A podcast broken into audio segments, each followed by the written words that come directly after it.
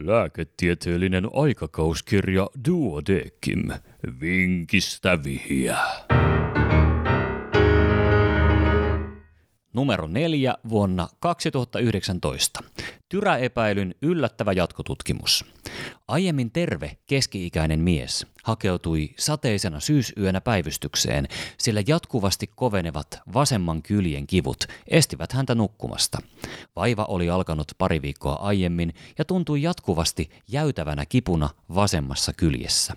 Samoihin aikoihin oli vastaavaan kohtaan vatsalle ja kylkeen ilmaantunut myös erityisesti pystyasennossa selvästi erottuva paikallinen parin kämmenen kokoinen laakea väritön pullotus, jota oli jo ehditty tyräepäilyn vuoksi kattavasti tutkia tietokonetomografiallakin.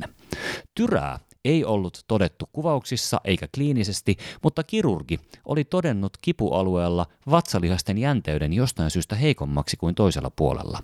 Jatkotutkimuksia pohdittiin edelleen.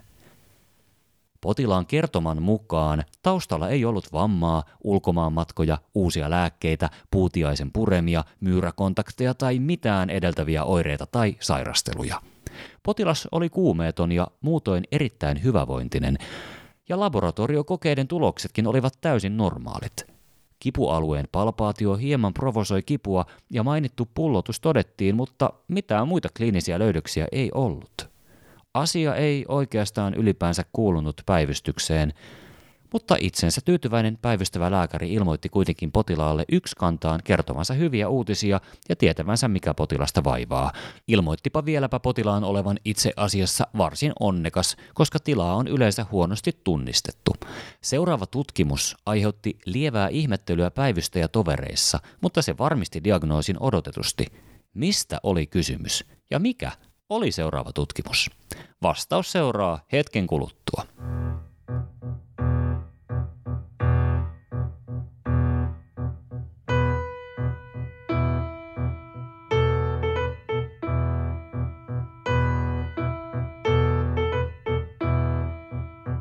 Vinkistä vihja, ratkaisu.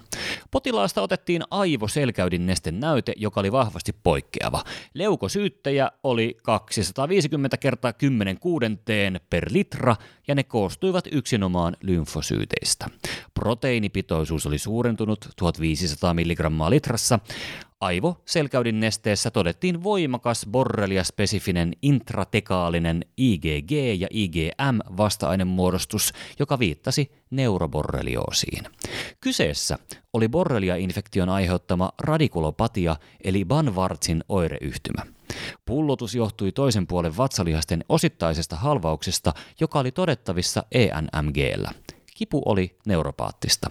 Vaurioita oli todettavissa toispuoleisesti kolmen hermojuuren alueella.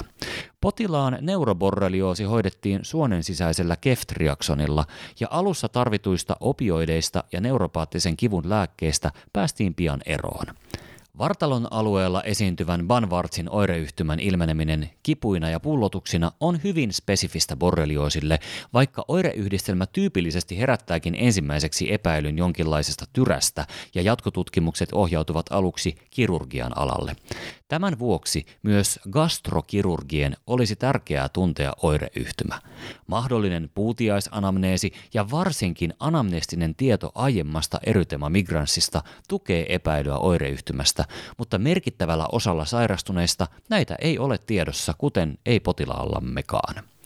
Esiintyessään Lannerangan alueella Banvartsin oireyhtymä voi ilmentyä varsin samankaltaisena kuin Nikama-välilevyn esiinluiskahdus, mutta asentoriippuvaisuuden puuttuminen ja oireiston ilmeneminen tyypillisesti useamman kuin yhden hermojuuren alueella voivat viitata muuhun etiologiaan. Päivystävällä lääkärillä ei epäilystä huolimatta ollut oraakkelin koulutusta, vaan hän oli edellisenä syksynä törmännyt täysin identtiseen tapaukseen, joka oli tehnyt häneen ilmeisen suuren vaikutuksen. Ja tämänkertaisen vinkin oli kirjoittanut Kimmo Suojanen HUS Akuutista.